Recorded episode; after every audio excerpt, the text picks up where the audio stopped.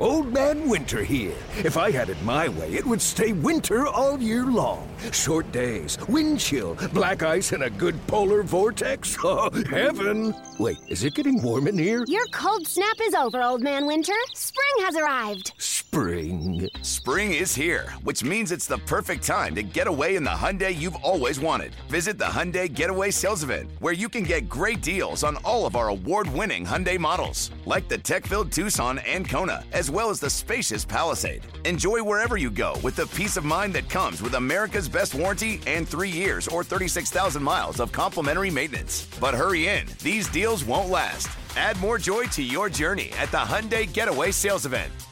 Now get 0% APR or up to 1500 bonus cash on the Hyundai Tucson.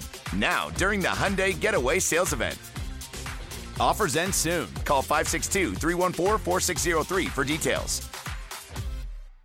Presented by T Mobile, the official wireless partner of Audacy Sports. With an awesome network and great savings, there's never been a better time to join T Mobile. Visit your neighborhood store to make the switch today. Clap, clap, clap, clap your hands and stomp your feet. You're listening. You're listening to the Clap Your Hands podcast, hosted by Eliot Shorr-Parks and Kyle Neubeck. Here they go.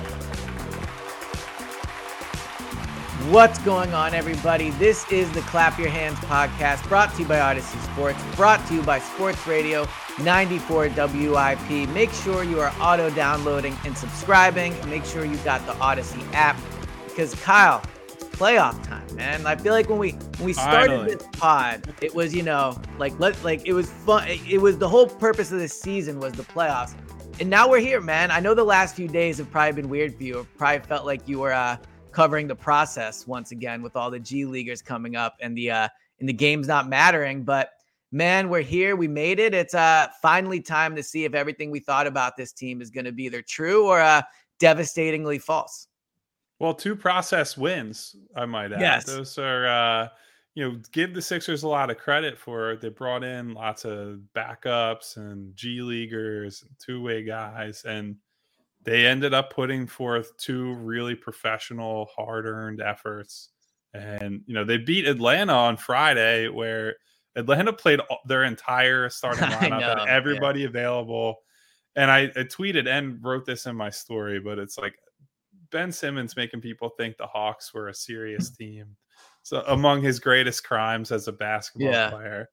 Um, obviously, Well, great Jaden Springer game the other night, all that stuff. But I am happy to be moving past those games and on to the playoffs. We'll put it Yeah. that way.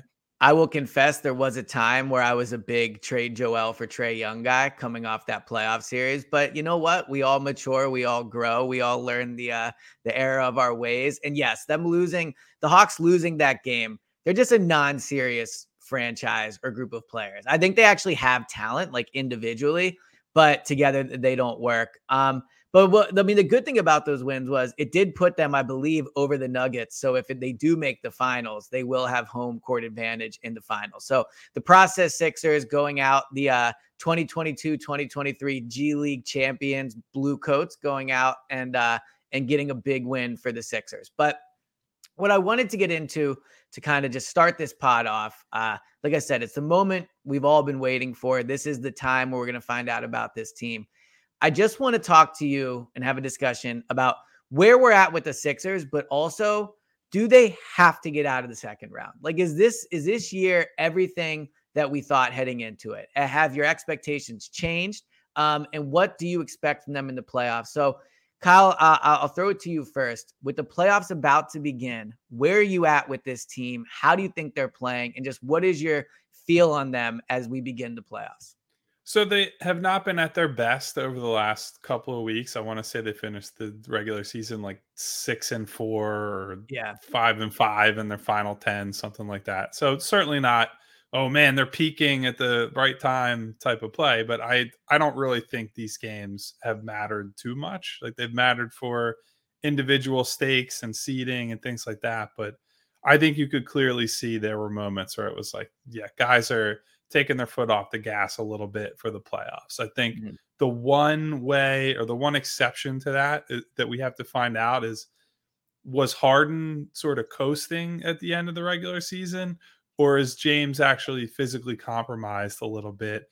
And is that going to impact him in the playoffs? Because I think that, I mean, we can't plan for future injuries and different things. Like if Joel gets hurt, obviously the season is, is screwed, whatever.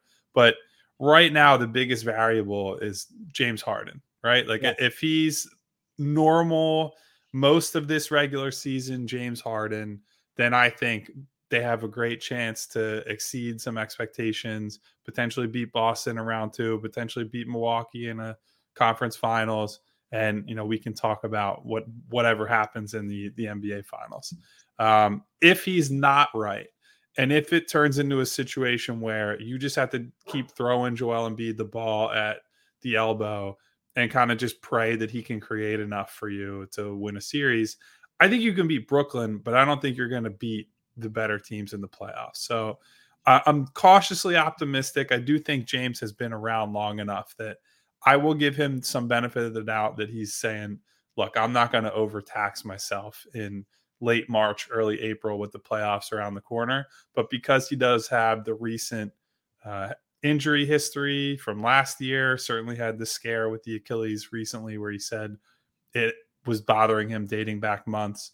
I am a little a little nervous that uh, this is kind of hanging over their heads going into the playoffs. Yeah, so I think that's fair. Um, I think that Harden, as we've talked about in the last few pods, is the biggest question with this team right now. But I think that's actually in a weird way while they're why they're in a better space than they were these past two seasons and certainly last year. Like I feel great about Joel Embiid heading into these playoffs. You said it when we first started to record these pods, and I think it's proven to be absolutely correct.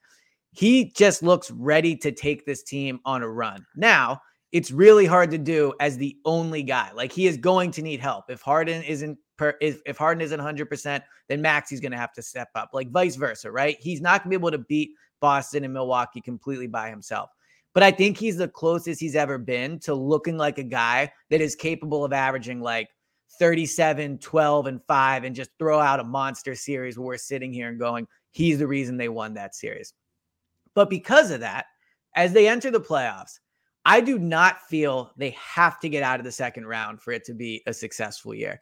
I think that going into the season, I completely thought it was a fair expectation to put on them. But I think, as with all expectations, you have to look at it realistically and say, okay, let's look at where they're actually at now, not where we were emotionally heading into the beginning of the year, not where we thought the team was, where they are at now. And when I look at this team, I see a team that is, in my opinion, pretty clearly the third best team in the NBA, right? I think Milwaukee and Boston deserve to be ranked ahead of them, but I think they are better than any team in the West. I think if they were in the West, they would make the NBA finals, right?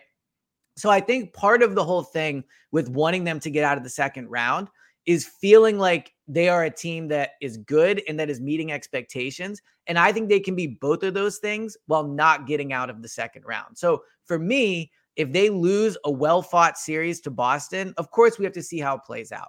But if they lose a series where it goes seven or it goes six and each game is close and you can see that the teams are evenly matched, I'm not going to be like as angry as I have in past years where they lost to a Hawks team that you mentioned, they were better than. When they lost to a Miami team where I thought they were better and Joel was hurt. There is a real chance they lose a series this year. And when we come on the post game pod, I go, you know what? They were a great team. Joel had a great year and they lost a great series, but I'm not going to sit here and say they need to blow it up or it was a complete failure. So I am with you to an extent. Like if I'm trying to be Dr. Spock from Star Trek and stay very even keel and like yes. this is just a cold hard assessment of this year and this team and this matchup that they're likely going to have in round 2. Sure, I could see that. Like yeah, Boston has been a better team this season. They've had their number and for them to lose to them it's just like, well, you run into a better team, you don't have home court, you'd have to overachieve to a certain extent to beat them. That's all well and good. The, the reason I think that can't be true, or that it, at least it isn't true, is that you and I both know if they lose, I think that a lot of things are changing for this organization. I think they probably have a new head coach. I think we might be talking about James Harden leaving. It, it, I don't know that there'll be much of a debate at that point. It's well, if we're going to lose in the second round, why don't I just go somewhere else where yeah. I can be the guy and the head honcho and as he I think has been referred to in the past as the president while he was in Houston, President Harden. He can go back to that sort of setup. And so if if organizationally they come out of a second round loss and they're they're tearing things down and they're reimagining the team, they're trading Tobias Harris, they're doing this, they're doing that, then you know, I don't know that we can say truthfully, oh yeah, it's understandable or it's fine if they lose in the second round because if it triggers that sort of action from them, what they're saying is this isn't acceptable, that we don't think that this is an okay outcome, mm-hmm. that we think we need to do something different. Now, that could be, we have to judge it on several different levels, right? It's different if James says, I don't want to be here, or if Daryl Morey, Josh Harris, all them say, Doc Rivers shouldn't be here. Like there are different levels of people accepting or not accepting a second round loss. I just, I don't think anybody is going to be happy with that and look, I, to the Joel Embiid point that we have already brought up a couple of times, if we think he's the best player in the world, or is at least in that conversation, and you go into a series and then just say, well, the better team won, and like you go in with that mindset, then I don't think you really believe that Joel Embiid is the best player in the series. I know that one guy in a lot of cases is not going to be overcome, be able to overcome the best or the better team but I like I think Joel has shown in the last couple matchups with Boston, he can be the mm-hmm. equalizer. Mm-hmm. That he is going to need the supporting cast to step up in ways that they haven't Uh, in the last two meetings against Boston. But because he's had such significant performances against them to squeak out these wins, I think you can easily look at it and say, look, if they just get normal Tyrese Maxey, if they just get pretty good James Harden and Joel plays at that level, they will beat the Boston Celtics or they can beat the Boston Celtics. So again, I'm not saying that's going to happen. As we've said here on the podcast, I think I would put it at like 70 30 that Boston is going to win, maybe 60 40, depending on health and other factors and momentum coming into that series. But I do think it's it'd be a little disingenuous for me to have sat on this podcast all year talk up Joel, say he's the MVP, say he's the best player in the league, and then essentially be like, well, there's nothing they can do. It's a better team. Like I that's just not how I view how basketball works. It was one of the reasons I was a vocal proponent of their of the process and the dramatic rebuild is because I think one guy is so capable of swinging mm-hmm. a series in basketball that I think they should have a puncher's chance against anybody. And so that's why I think that, you know, you head into that series, and we're already looking past the Nets series, I guess. yeah, you head into I that mean, series and you think they should be considered like a, a real threat to win that and to win the East. So I think there's a there is some truth to what you said. I I agree that the NBA probably more than any other sport. I mean, there is some components of this to football with the uh, with the quarterback, but the NBA more than most sports is if you have the best guy, you should win that series. So I think there's truth to that, and I don't think it's unfair to say to Joel, you know what? You're going to have to average 43 instead of 37, right? Like you're asking a lot of Joel. But at the same time, like this isn't saying, you know, they should win this series because they have Joel because they're playing the Grizzlies or they're playing, you know, uh the the Nets, right? Like if they lose to the Nets, that's a catastrophic failure by Joel himself. Like that's a series where you go, you sh- you should win that series even if Harden and Maxey are bad simply because of Joel. I just can't sit here and say because I think they could beat you know 27 of the 29 teams that they could potentially play that because they don't beat those two it would be a failure. Now to your point about the implications of if they lose i think harden's probably leaving anyway. Like we've talked about the harden thing. It's not a basketball decision in some ways. Like he can talk himself into houston as having young talent and he'll bring somebody with him and all those things but it could just be harden is saying i am leaving regardless. And I think firing Doc is a is a big move, but I don't know if I would qualify that as like blowing things up. But I think we're both on the same page to an extent of how much impact a coach has. Like it's mostly the players. So for me, it comes down to if you lose, are you forcing a Maxey and Toby trade, or are you just kind of bringing it back and see? You know, like I, I think the Harden decision, he's probably gone anyway. So when it comes to like what the pressure is, they're not going to trade Joel unless he has to be traded. I don't know how much firing Doc super matters. And the Harden thing's a little bit out of their control. So while the pressure, I think the pressure is mostly just on the outside on how they'll be viewed. But I think internally, I don't know how much a loss in the second round actually changes their game plan for the offseason. Passion, drive, and patience. What brings home the winning trophy is also what keeps your ride or die alive. eBay Motors has everything you need to maintain your vehicle and level it up to peak performance from superchargers, roof racks, exhaust kits, LED headlights, and more. Whether you're into speed, power, or style, eBay Motors has got you covered.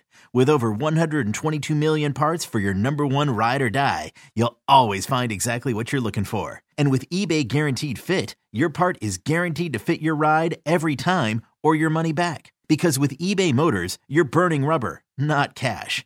With all the parts you need at the prices you want, it's easy to turn your car into the MVP and bring home that win. Keep your ride or die alive at ebaymotors.com. Eligible items only, exclusions apply. Yo, Trey. Kevin, what's up, man? You know, I've been thinking, what would have happened if the NBA never vetoes the Chris Paul trade to the Lakers and we get CP3 in the same backcourt as Kobe in LA? Well, you get a very happy Jack Nicholson for sure. And the Lakers probably win a bunch more championships. CP3 finally gets a ring or two or three, and the Kardashian empire is forever altered. What did you just say? Hey, everybody, I'm Trey Wingo. And I'm Kevin Frazier, and we're teaming up on a new weekly sports podcast from Wondery, Alternate Routes. As former Sports Center anchors and current sports obsessives, we're consumed by all the what if questions that make being a sports fan so excruciatingly fun. If you're like us, then you also live and die on the fallout from every drop pass. Or play call. Each week on Alternate Routes, we'll take a flashpoint in sports, break down what actually happened, then explore every alternate scenario and the ripple effects it would have caused. Follow Alternate Routes on the Wondery app or wherever you get your podcasts. You can listen early and ad-free right now by joining Wondery Plus. So the Harden stuff has been conflicting, but I have heard from some whispers, we'll say, from around the league that there that people believe that it is sort of like conference finals or he's out of there. Now, I don't know. It's you hear like a thousand different things, right. but I, I think it, it's really just if it's a second round loss and he essentially makes no difference in the trajectory of this team over the course of you know however many years now, then I think it, it, uh, he looks at things and he says, "All right, well, if Joel is the best that he's ever been, yeah. and I have this resurgent season, and we're still capped at second round, and you look at like let's look at the immediate future. Yeah, Tobias Harris's contract will be expiring next year, and that's coming up, but that's another year to deal with that. If you trade him." Then you have to trade him with somebody like a Maxey or like valuable guys to get off of that and turn that into just like other role players, basically.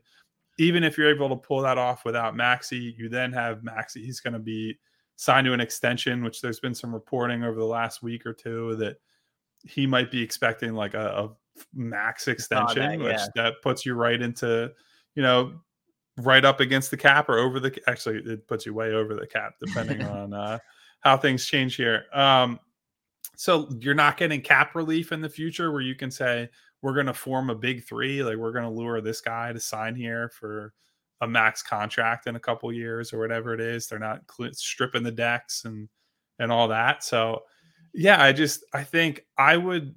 It's uh, again, I still think if Harden went to Houston specifically, that's a loser move. But I can at least see, I can see the logic of look, they run into Boston, who Boston has had their number for however many years as a franchise, and they're not going away. Like Boston is going right. to be good for the foreseeable future, assuming that Jaylen Brown doesn't leave in free agency, which granted, I guess there's some smoke behind that, that he's kind of been uh, wishy washy about whether he wants to stay there. Boston hasn't right. exactly made clear that they're going to commit to him. But under the assumption that they build around Brown and Tatum for the foreseeable future, those guys are much younger than James, certainly, and a bit younger than Joel on top of that.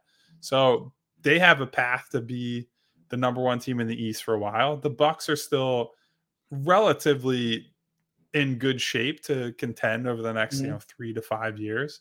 And so you might just look at it and say, we have to do something dramatic, or we're going to end up in the same spot over and over again. Like there just is not a lot of flexibility in the spot they're in. Now, to your point, I agree. There is a, a certain level of you look at it and say, we're right there. And you know, if, with the right breaks, if we have a better regular season, yeah. we're the one seed, we're the two seed.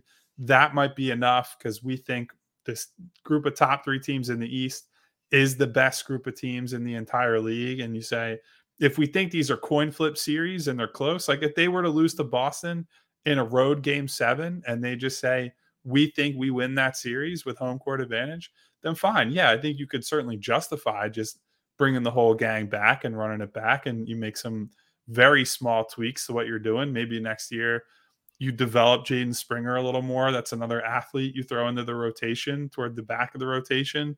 Make some very small adjustments around mm-hmm. the edges, and then you win. But I just I think that's going to be a really tough sell on the fan base specifically because coming into the year and even right now, I, I just think they don't really care that this is the best regular season since 2000 2001 right like i think what's different about that season is that Sixers team with Iverson really mm-hmm. struggled for a few years, or at least like was not going to the playoffs. His rookie right. year, they obviously still stunk. They had to readjust the roster, whatever. And it felt more like a, a culmination of all right, this is five years or so of building up to now Allen is finally the guy, and they go on the storybook run. Whereas this with the Sixers is like, okay, they've shuffled so many things around Joel and they've made all these changes, changed management, changed coaches, changed the perimeter stars several times now.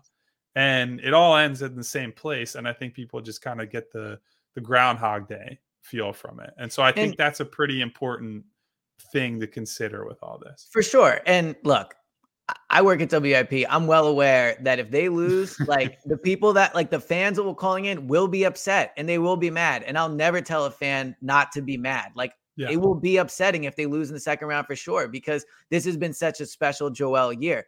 But at the same time, I think those fans would be wrong. Like it to to say that this is like like they would be like to say, you know, well, Joel will never get out of the second round. Joel's the best player in the NBA right now. Point blank period. He is the best player in the NBA right now. Like you can't really let the baggage of past losses impact future moves. Like to say that they should trade, I'm, I'm not saying you're saying this, but if, if fans feel that they should blow it up because they've never been out of the second round, so we really letting the Kawhi shot impact moves you make this offseason? Are we letting Ben's poor performance and, you know, Joel to an extent in that playoff series like letting uh, impact future moves. Like that's my issue with the idea of that they have to get out the second round. Is it feels like it's moves that are made that is that is ending like an era of a team or saying like okay they're not good enough. But in reality you put it perfectly. I kind of think they are coin flip series and if, if not you know a little like 60 40 or whatever right? Like they're right there. And i think the one move they do make if they do lose and this is being becoming a bit of a, like a doomsday pod we're talking about only if they lose but the, the the toby trade is the one you make. Like that's the one you make where you go okay if Harden decides to come back, we're not going to trade Maxey. Like Toby's our piece that you move to kind of talk the fan base into saying things are going to be different. But I think fans that would call in or, you know, tweet or, or whatever and say, blow it up. This team's not good enough. They're never going to have the second round. I just think they're wrong because like the circumstances are setting itself up to the point where it, it's just not the reality of that statement. It's not losing to the Hawks. It, that that's not where this team is at. They have improved. They are a great team. If you watched them all year, Joel is awesome. They are top five offense, defense, or you know around there. Like this isn't the the team of failures from the past. Like how do you think internally though that they view that? I mean, you talked about you know what they could decide to fire Doc, all those things. How do you think they view the expectations for the team heading into the postseason? I'm, it's exactly what I said. Like, I, I think there are going to be big changes if they don't make the progress that they were hoping for. Now, I don't, I think, again, it all depends. Like, there's a big difference as we saw in 2019 between if you get swept and going to game seven and losing on a Kawhi shot, right? Like, yeah. Brett Brown during the Toronto series there's reporting that he's going to get fired if, as long as they lose. And you know, they end up Brett makes great adjustments in that series. I think out coach Nick Nurse, who goes on to win the title. And the Sixers all at uh, exit interviews decide to stand up and be like, no, we want Brett back. Like they mm-hmm. vocally mm-hmm. said that. Joel said that. Ben said that. So on and so forth. Jimmy did not necessarily say that, you know, read between the lines on that one, but he at least was like, I think he's he, he's going to be here for a long time. He's got the support of the team, blah blah blah. So was at least like he was upfront about. I think that was a material change. So yeah, I yeah. mean, as far as Doc, the Doc part of it goes, we say if he coaches well and, and, he does a lot of the stuff that I think he's done all year, then sure, he's there's a good chance that he's back next year, even if they lose. But it's all a wait and see thing. It's hard to to do this. To your point, with all the doom and gloom, I just want to bring up the let's have a bit of positivity on the podcast. Yeah. This is the most wins the Sixers have had since 2001. That's a, a great accomplishment. And to do so end of the year where you're just playing all backups and that that to me is like a couple of culture wins for the team. Those are yeah. just they have nothing to play for. All their backups are in, and those guys came in and they played for the team. Doc is really into it. Friday night in Atlanta is like high fiving well, guys, going crazy. Pal. Yeah. But it's a, like, look, I, I think that means something just in the sense that like they have built something they're proud of, and these guys don't look at, hey, Joel's out, James is out, the whole starting lineup's out. That's a reason for us to just lay down and get our asses kicked. Like, yeah, that's something organizationally I think you can be proud of on a small level. Like, it's again, the game doesn't really matter, but those are the type of things that I think Doc and his staff have preached that like we want to be that sort of team. Like we don't want to just say we're throwing in the towel on anything and we don't care about much other than we want to get results. We might play poorly. This might be a bad effort on this play. This guy might shoot like shit, but we're going to find ways to win. And like that has been the difference all season is that this group has not felt sorry for themselves. They've dealt with some adversity. They've gone on, you know, big comebacks that we talked about a lot and they won 54 games. They won more than any team in the West and more than every team other than Boston and Milwaukee in the league. Like it's yeah. been a very good season. They're a top. I want to say here, I have it up in front of me. They finished with a top three offense and the eighth best defense in the entire league. That is the profile of a title contender. Like you got to be top 10 in both, ideally top five if you can swing it. They are right there. They are an elite offense and a I don't think I'd say an elite defense, but they have a elite crunch time defense, yep. which we'll see how that translates into the playoffs.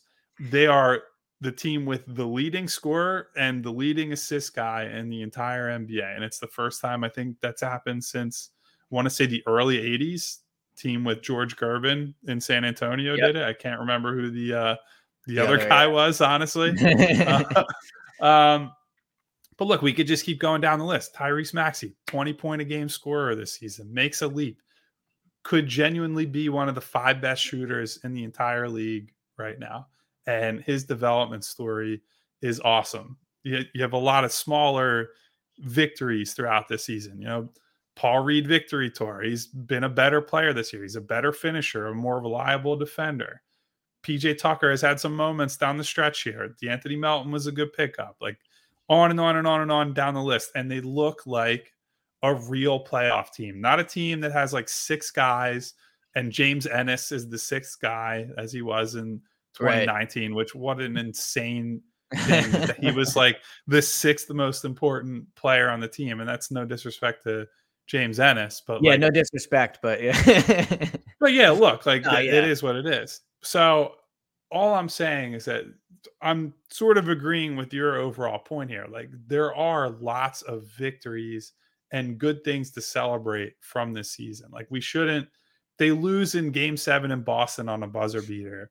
We're not going to be looking back saying, "Wow, what a waste of time this year was." Right. Like this was a special Joel Embiid season where he got to a level that frankly I would have never thought was possible for him. Like scoring 33 points a game on elite efficiency probably going to win the MVP award. Like this has been an awesome season. I think you're going to look back at least at the regular season and say he was the defining player of this year. Like all yeah. these big moments, all this great crunch time stuff. He sends it off with this exclamation point against Boston, a 52 point performance where he's basically the only reason they won. Like awesome season just to watch this team and watch their evolution into what I think is a more credible contender than they've been in years past. But look, the playoffs loom large for everybody. We can say all that. And your last memory is the one that sticks for people the most, as we see with, uh, you know, the Eagles had the fucking Super Bowl run. We're a great team. All that really matters is that they lost yeah. the Super Bowl. But like, so you know, it's funny. I, I said like we're being doomsday. I actually think you could definitely perceive it as we're being very optimistic in saying that look, they could lose a second round and this year is still a success. And you bring up the two lot the two wins they had over the weekend where nobody played. I know it is a small thing, but I actually think if you wanted to dive into it, it is a, a big deal in the way that this team is in a really good place. They're in a much better place than they have been in a really long time, just in terms of how the franchise is running, who's running it, how the player, like all those things are they've they've been so much better than they have in past years. And on the flip side of that, and I'll I'll contradict myself, you are right. Like playoffs are where legacies are made. There's a reason I think Mike Trout's extremely overrated because he's never done it in the playoff, right? Like so ultimately, well, I can sit here and say Joel's awesome. They had a great year. I mean, they'd have to be pretty bad in the playoffs for me to change my mind. But you all you are also right that like sooner or later you just have to get out of the second round. It just for me it's extremely frustrating to think that the reason they could get they could not get out is is because they're going to run into two two of the best teams that are essentially coin flip series like they'll lose if they lose in the second round that's what it'll go down as but it won't feel like a second round loss to me it'll feel like they lost to one of the best teams in the league when they played them which is frustrating on when it happened but that is uh but but it's it doesn't carry the same emotional disappointment, I guess, as it would in past years when it felt they lost to a better team. So, but of course, to get there, they have to play in the first round. So maybe it's probably it's probably time we bring up. I don't think we've said their name outside of just casually, but the Brooklyn Nets are going to be their first round uh, opponent. Um, you know, watching that Heat game, and I know Doc Rivers called it like exercise after, so I I recognize they weren't trying their best. But man, I, I think they would have beaten the Heat for sure. But I think they're just they're so lucky they got the Nets instead of the Heat. I think it's going to be such an easier series. I think the Heat would have been grinded out tough games at very least. Um, so just overall, I guess what are your initial thoughts on the Nets? And if you have a, a preference of opponent take as well, I'll be interested in that. No, yeah. I mean, this was definitely the preferable matchup to Miami, just in terms of the Jimmy Butler factor. Playoff Jimmy is genuinely a thing. We'll yep. see how that uh, plays out. Assuming they make the playoffs, by the way, they do have to win their play-in game or potentially multiple games if they lose the second one. But I'm not expecting them to lose two straight uh, against. No. Who is it that they're playing? Atlanta, and then we'll, I guess we'll see from Toronto and uh, I forget who the I have to look, at the funny, standings spent, here. The I last spent so much time this past weekend looking at like the West because it was so crazy that I almost just completely overlooked what was happening with the play-in tournament with the uh, yeah. East.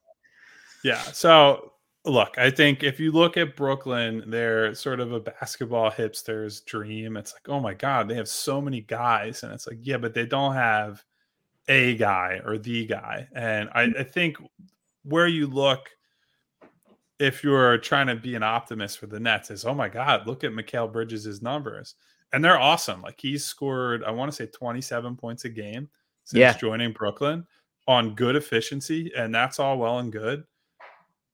At the same time, he's not creating for basically anybody else. And they have a bottom 10 offense in the league during that time period. So that suggests to me it's like, yeah, he can get his if you make him the guy. But if you were to just say, look, we'll let him do that and we're not going to give space to any shooters, we'll play up on everybody else and we'll say, hey, Mikal, you can score 30, 35 points, but you're not going to do anything for anybody else. Mm-hmm. I hmm. think that's an outcome that you live with because I think the offense will not be good enough elsewhere for them to do anything. I, I just think that that is probably the most straightforward path to success against them they just don't have enough guys or they don't have the guy that you hand the ball to as a creator. And it's like, not only is he going to get his, but he's going to make sure everybody else gets involved too. You're not doubling any of these guys. You're not really worried about switching most of these matchups. If they they win some of them that are favorable, that's fine. And then the other side of the ball, like they just don't have a prayer to defend Joel, yeah. right? Like I, I think they can do some things to junk up the game. I wrote about this this morning where if you put him in the middle of the floor and shrink the floor and he tries to drive against Claxton, guys like Bridges and Finney Smith and Cam Johnson, they can dig down and they all got these long arms that they'll, they'll bat at balls and whatever, and he'll have some turnovers there. But anybody who's defending him individually is just giving up so much size and weight. And he's going to put guys in foul trouble. He's going to beat guys up, just like lean into them and move them back over and over again honestly, I would worry more that he might foul himself out or pick up foul trouble because he's playing so physical and they might just get mm. calls from being the smaller players on the floor. So that we'll see yeah, how think, that plays out. I think he has like 60 pounds on all their players that actually play. Like Claxton yeah. is only 215. Like I think he's he's like can, to your point, considerably heavier and stronger than every other big man they have. Yeah, and like Day'Ron Sharpe absolutely stinks. Like even Nets fans are like, please don't play this fucking guy. So when you go into a series and there are so few answers for the guy who's already the best player in the series, it's just like yeah, your win conditions if you're Brooklyn are are really tough to get to. So I, I just I think it's that simple, honestly. They have the best player and Brooklyn's best options on offense. None of them scare me in a way that like is going to do anything to change my mind, which is to say, I think this is a series they should win in four or five games. we'll give Brooklyn one of those just to say they win one at home, or maybe they steal the 1 p.m. opening game of the series. But otherwise, the Sixers are the better, more talented team, and they should win. So I'll do a, a crossover, uh, and we will actually have some crossovers this week. We're going to try to do some stuff with some Nets pods, different Nets writers, so learn more about how trash the Nets are. But I do think like a, a a crossover for me that fits perfectly in this is when the New York Giants came to Philadelphia to play the Eagles. Like you can talk yourself into the well, they've had a better year than you think, and they're up and coming, and blah blah blah. At the end of the day, the Sixers are just far more talented than the Nets. Like point blank period. Now you now if you were going to say to me, what's a world where they lose the series? First of all, probably involves knock on wood, Joel Embiid like being un- unallowed to play in six of them. I think even without Joel, they probably would still win the series or at least be extremely competitive. The only concern I would have with the Nets is they are kind of a too young to know what they don't know team. So I don't think they come in with the baggage the Sixers have they do have good shooters. Like I, they, you, they would have to get pretty hot in order to beat the Sixers. But when you look, like Cameron Johnson can shoot, Mikal Bridges can shoot. Uh, you know, obviously Curry can shoot, Joe Harris can shoot. I mean, they have a lot of guys. I mean, even I wrote this down. I did some some research coming into the pod. Oh wow, research! I know. I know. Well, now that we're talking about specific players, I have to be ready. But Royce O'Neale, thirty eight percent on five and a half threes. Like they have guys that can shoot threes. That would be the only concern I would have.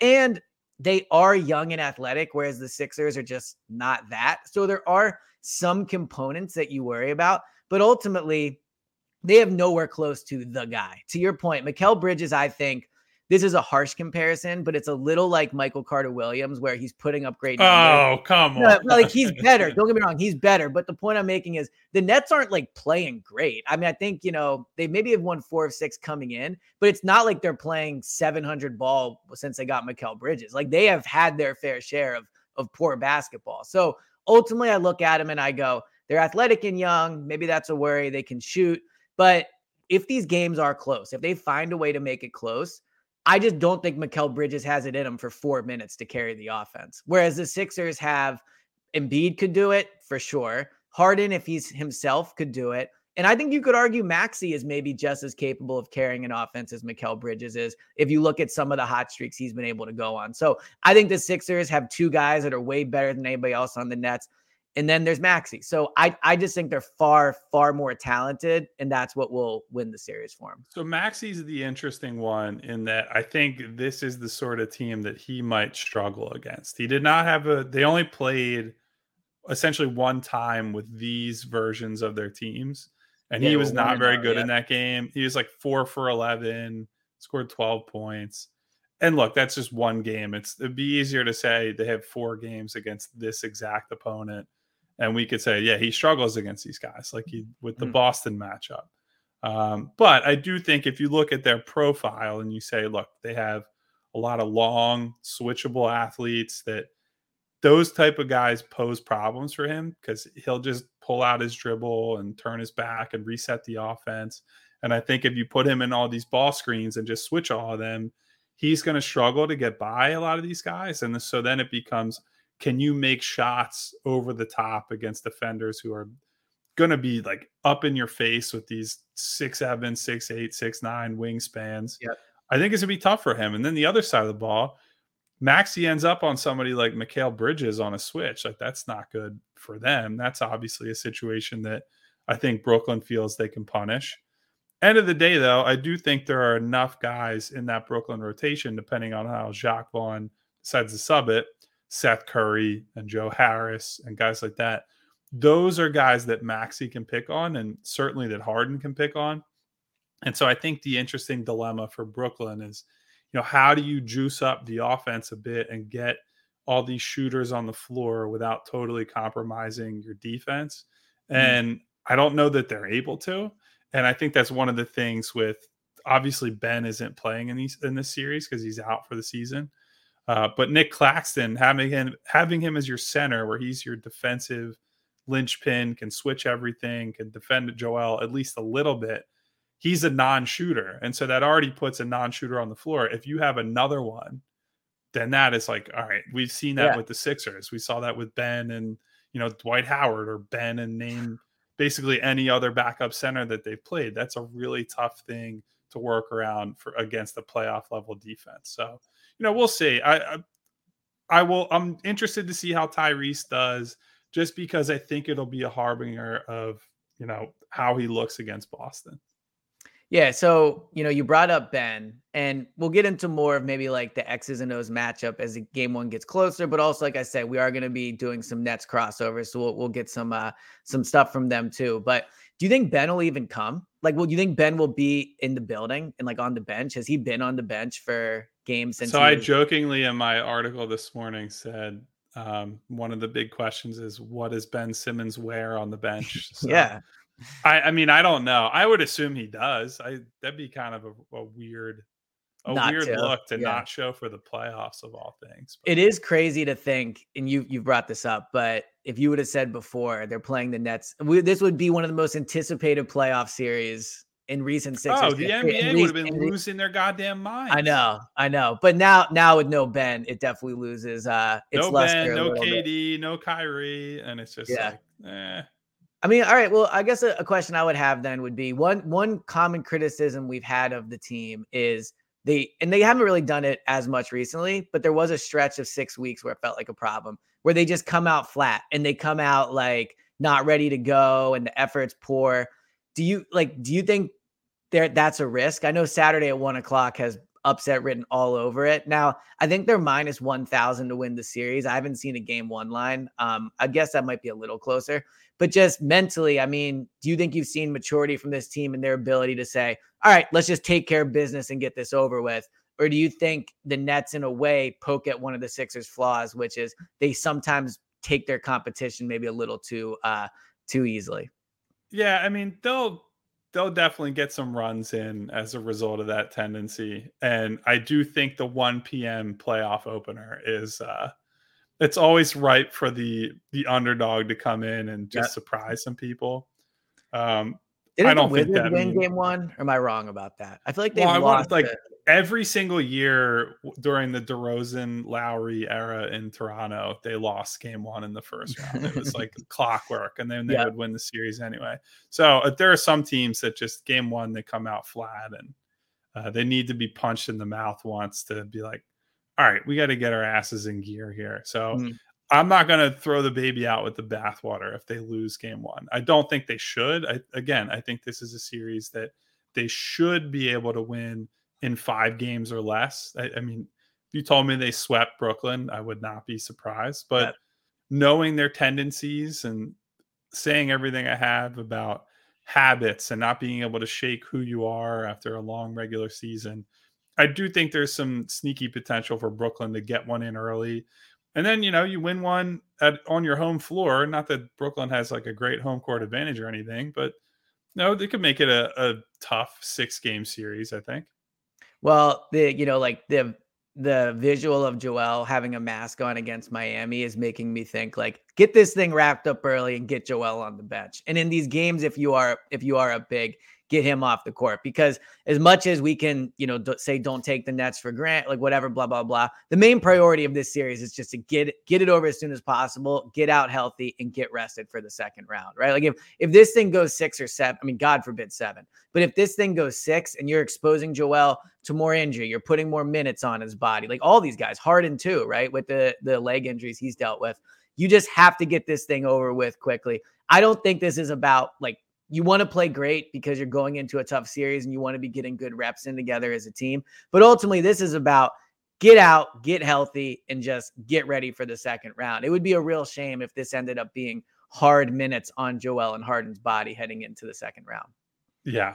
I and look, that's how it should yeah. work out. This is a mediocre team.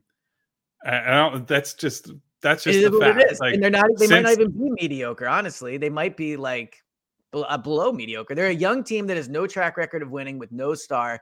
That is just a bunch of role players. Like they're right. If It is what it is. Star to this team who could be the guy. Then okay, great. And you didn't take anything else away, but they just right. that's not the situation they're in. Since yeah. the since Mikal Bridges and these guys joined the lineup, there's something like the 23rd best offense and the 17th best defense. Now, worth noting during that time period, the Sixers are like 16th on defense, right? But also have a top three offense and have the best scorer in the NBA and James Harden and you know so on and so forth. So nothing about their profile says this is a team. It's not like in college basketball where you head into the tournament and it's like the seeding's funky, but oh, KenPom says this team is actually like the 10th best team in the country. And then that team goes on a run. Like none of the underlying stuff says, oh man, the Nets are a sleeping giant. The underlying stuff tracks with what we think. They're a middle of the road Eastern Conference team with no like clear cut A plus playoff level star.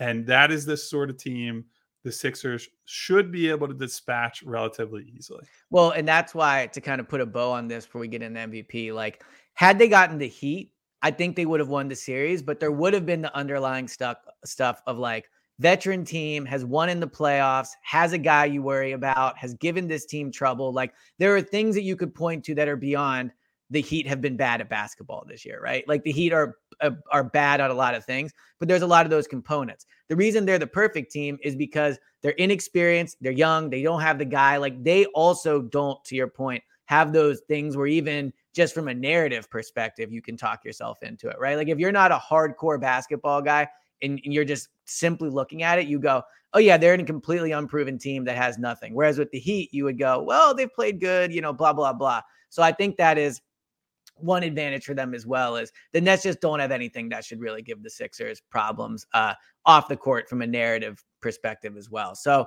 as I mentioned, we are going to have Nets people on. We're going to do pods on those. Anything else you want to say about the season or the uh, series before we move to MVP? No, we can you good? talk we, about Joel probably winning the MVP. Finally. Yeah, we, we've successfully made it so when they lose to the Nets, we'll look like complete fools for for watching aside for 10 minutes. Um, all right, so Joel Embiid, I mean, he's like minus 2000 right now to win MVP. The votes start to come in. You see a lot of the big hitters are voting for him. I mean, you see like guys on TV like uh, Kendrick Perkins, uh, Jalen Rose have not voted for him, but a lot of the kind of, and those guys certainly have influence, but a lot of the big time NBA writers have come out and it seems like they're starting to vote for Embiid. I believe Bill Simmons said he was going to vote for MVP. Uh, Bill Simmons and Ryen Russillo, which that right. was a. Uh, I don't think people were expecting that. Maybe so, one of the two, but not both. So I mean, it. I think it's over. Like I think the the bigger question is like, could Jokic finish third instead of second? I think Embiid is going to win it, but what's your thoughts on it? I mean, does it seem like a done deal for you uh, heading into when when we will we find out? Probably in a week, two weeks, something like that. I actually don't know when they announce it now because for a while they were holding it back for uh, the NBA I think it's awards leaked. or whatever. And I think yeah, it gets but leaked. Like I agree with you. I don't think they announce it until the awards, but I do think it it gets leaked. I think we'll probably know fairly soon. Um, Yeah. But it, it's all. It looks like it's all lined up for Joel to win. I had. Oh, James, our producer, just said it's James. announced on May 9th.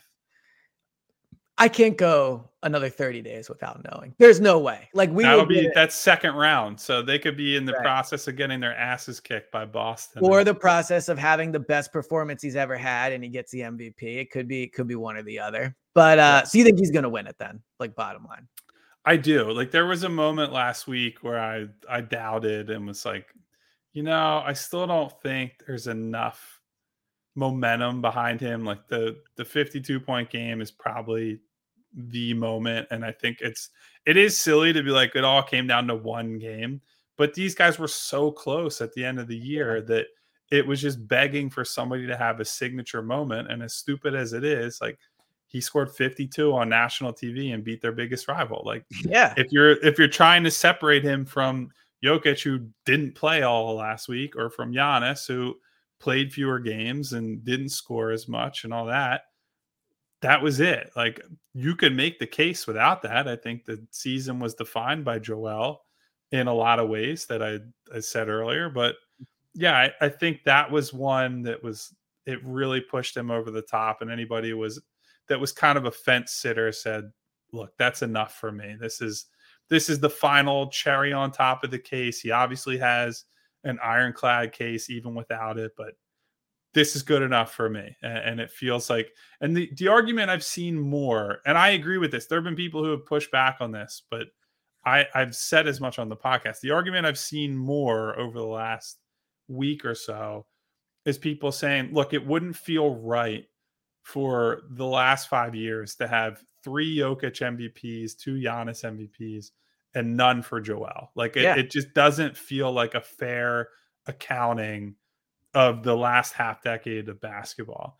And I think if you were to just try to be objective about it and say, I think that one for Joel, two for Jokic, two for Giannis feels about right. Like you might be able to give Joel the argument in one of those Jokic years and say it goes the other way. But I don't think any of those guys have been dominant enough that they should have a clear giant lead over the other guys in MVP awards. And I think Joel has been right in that best player of the regular season type of category that he deserves this, has earned this. And I think that that is that has become a compelling argument to all these people that are voting on the award. They say, look, I don't really know if there's a quote unquote right answer. So maybe the right answer is just give it to the guy who's been close and has deserved it, but has gotten beaten out by another deserving candidate. I think that's totally fair. Yeah, so you you made this point to me before and I agreed with it, but it really kind of set in for me this past weekend. So I was having a debate uh, with my friends on if Joel could become the best athlete to ever play in Philadelphia, like regardless of sport, right? And clearly a ways to go, but just one of those, you know, fun debates coming off the 52 point game. And as part of having that, I was looking on, you know, pro football reference, pro basketball reference, and Wikipedia pages. And when you pull up Wikipedia pages for guys that I just didn't watch, like it is when you just look at what they've won quickly, it does make you realize how much these things matter, right? Because we can sit here right now and parse the difference between Jokic, Giannis, and Embiid and say, this is his strength, this is his weakness. He did that in this game. This was their head to head. But in 20 years, there will be people that are debating some young guy that I'll probably be saying, no, you you never watched Joel, but they'll just pull up Joel's Wikipedia page and go, well, he only won one MVP and never got out the second round. So I do think that while we can in the moment debate how much these things matter, it really does matter for his resume and his legacy that he gets one of these. Like he's deserving of one of them. And I think in 20 years, the, the kids that look back there, you know, that at that point look back on his career, it did they it deserves to have an MVP on his on his resume, on his pro football basketball, uh, on his pro basketball page, on his Wikipedia page. Like it's just fair. It's fair that he gets it. He's earned it. Um, I'm happy for him. You know, like I was thinking, debating also this with some other people. If you think about Philly sports recently, there's been a lot of stars that have come and gone, like Carson in and out, right? Bryce has come uh, into the city, but there's not really any drama with him yet. Joel, for being in such a major sports market, has lived through so much as the main guy, like coming in and being hurt and then being awesome and then riding through the process and then almost winning MVP and then not and then play like all this baggage. So I think for a city that loves sports so much, it's been hard to have one person to like really attach to, right? Maybe Jalen Hurts will end up being that.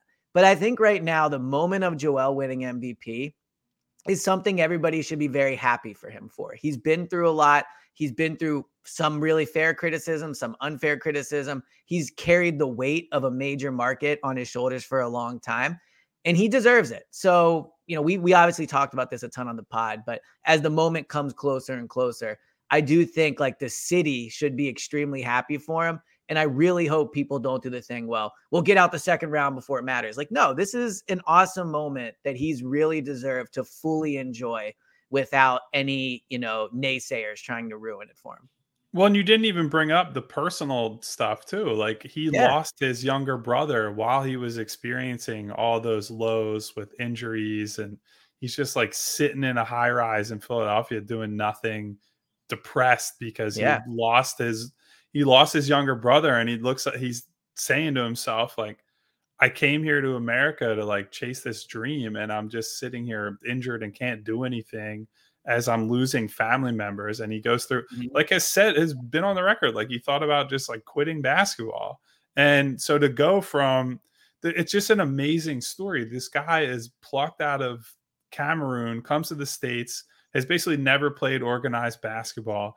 And he goes from a guy who, if you look at some of the low light reels in high school where he like dribbles past yes. the backboard and then throws it back and all that. And he's like 150 to, pounds lighter.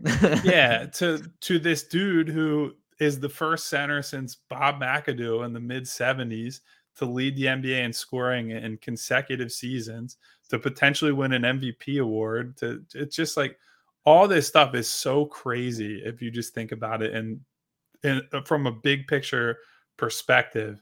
And so, look, I know we're all gonna if they lose in the second round, none, none of this is gonna be yeah. on the minds of people in Philadelphia. But I do think it's like for Joel specifically, it's been such a long road with so much work, so much criticism. I mean, there were moments in the 2019 20 season that a lot of people were like, get this guy out of here, trade him. Wanted to keep Ben over him, Me included, not the Ben. Let, let, the, let the record yeah. show that I was never in that yeah. contingent, despite the fact that he did not have his best year that year and that Ben played very well with Al Horford. I never wavered on Joel's the best player and you yeah. don't trade the best player. So, look, he's gone through all that, including within the city. And I think he's the only guy on this team and within this franchise that seems to have like the unwavering trust from the fan base. Like they know they're going to get what he has to offer. If now, he has a broken if he has a broken face, if he has a torn meniscus, that this guy's played through so much. Like he was not his best in that Hawk series, right? That they lost. Like he was culpable in a lot of respects for that loss. With a tear in his meniscus, the guy averaged 30 points a game and, mm-hmm. like is still in game seven, despite his issues, scored more points in the second half of that game than Ben Simmons scored in the final two or three games of the series total. Like yeah. he gives you everything he has and he says everything that's on his mind and he's honest in ways that many athletes and many people for that matter just aren't. And so I, I will be happy to see him get his moment in the sun. And then I look, I hope that he can give everybody the sort of playoff run that we're going to remember. Like that'd be a cool thing as a media member to experience, as for the fans to see. Like mm-hmm. I remember everything about that Allen Iverson 2001 run because that was a big part of me getting into basketball in the first place. It was just such a cool thing that the team that's on all the time as I'm growing up ends up going on this like, wow, they're up against Kobe and Shaq in the finals and the yeah. whole world is watching them right now. Like that stuff is very cool. And so my hope is that Joel can create that sort of memory for, you know, bunch of kids who are just starting to follow the game right now. So, real quick, and then I have one more NBA question for you. I do the one thing I hate about the NBA awards ceremony is like the the memory I have of Iverson holding up that MVP trophy in front of the crowd and everybody going crazy. Like all MVPs deserve that moment. Joel deserves that moment too. You know, the fact that he's going to get his his uh, award, if I'm not mistaken, at an award ceremony on some like some theater in LA. I think he deserves an MVP moment uh, in front of the fans, and, and and I hope he gets that. But to what you were saying about Joel, like he's had a great career, like objectively, he has had a great career prior to this year. But do you agree that this is a year he became an all-time Philadelphia athlete? Because even though he's been great, I think this is the year where you mentioned he has unwavering support of the fans going into these playoffs, right? I don't think it's been anywhere close to that in previous years. And I, you know, I think you could even debate now if that's the case. But I do feel like things changed this year from him being a great player to being somebody that the city fully, as close as it'll get to, being behind and being a guy that is on those lists of top 10 all time Philly athlete, top three all time Sixer. Do you think this year was that change, or is maybe that just my personal opinion? I still think there's, I would say the older generation is probably more resistant to trusting him because look, when you're younger, you just blindly, and I, I include myself in this, you just kind of blindly support whoever the guy is for right. whatever their flaws are.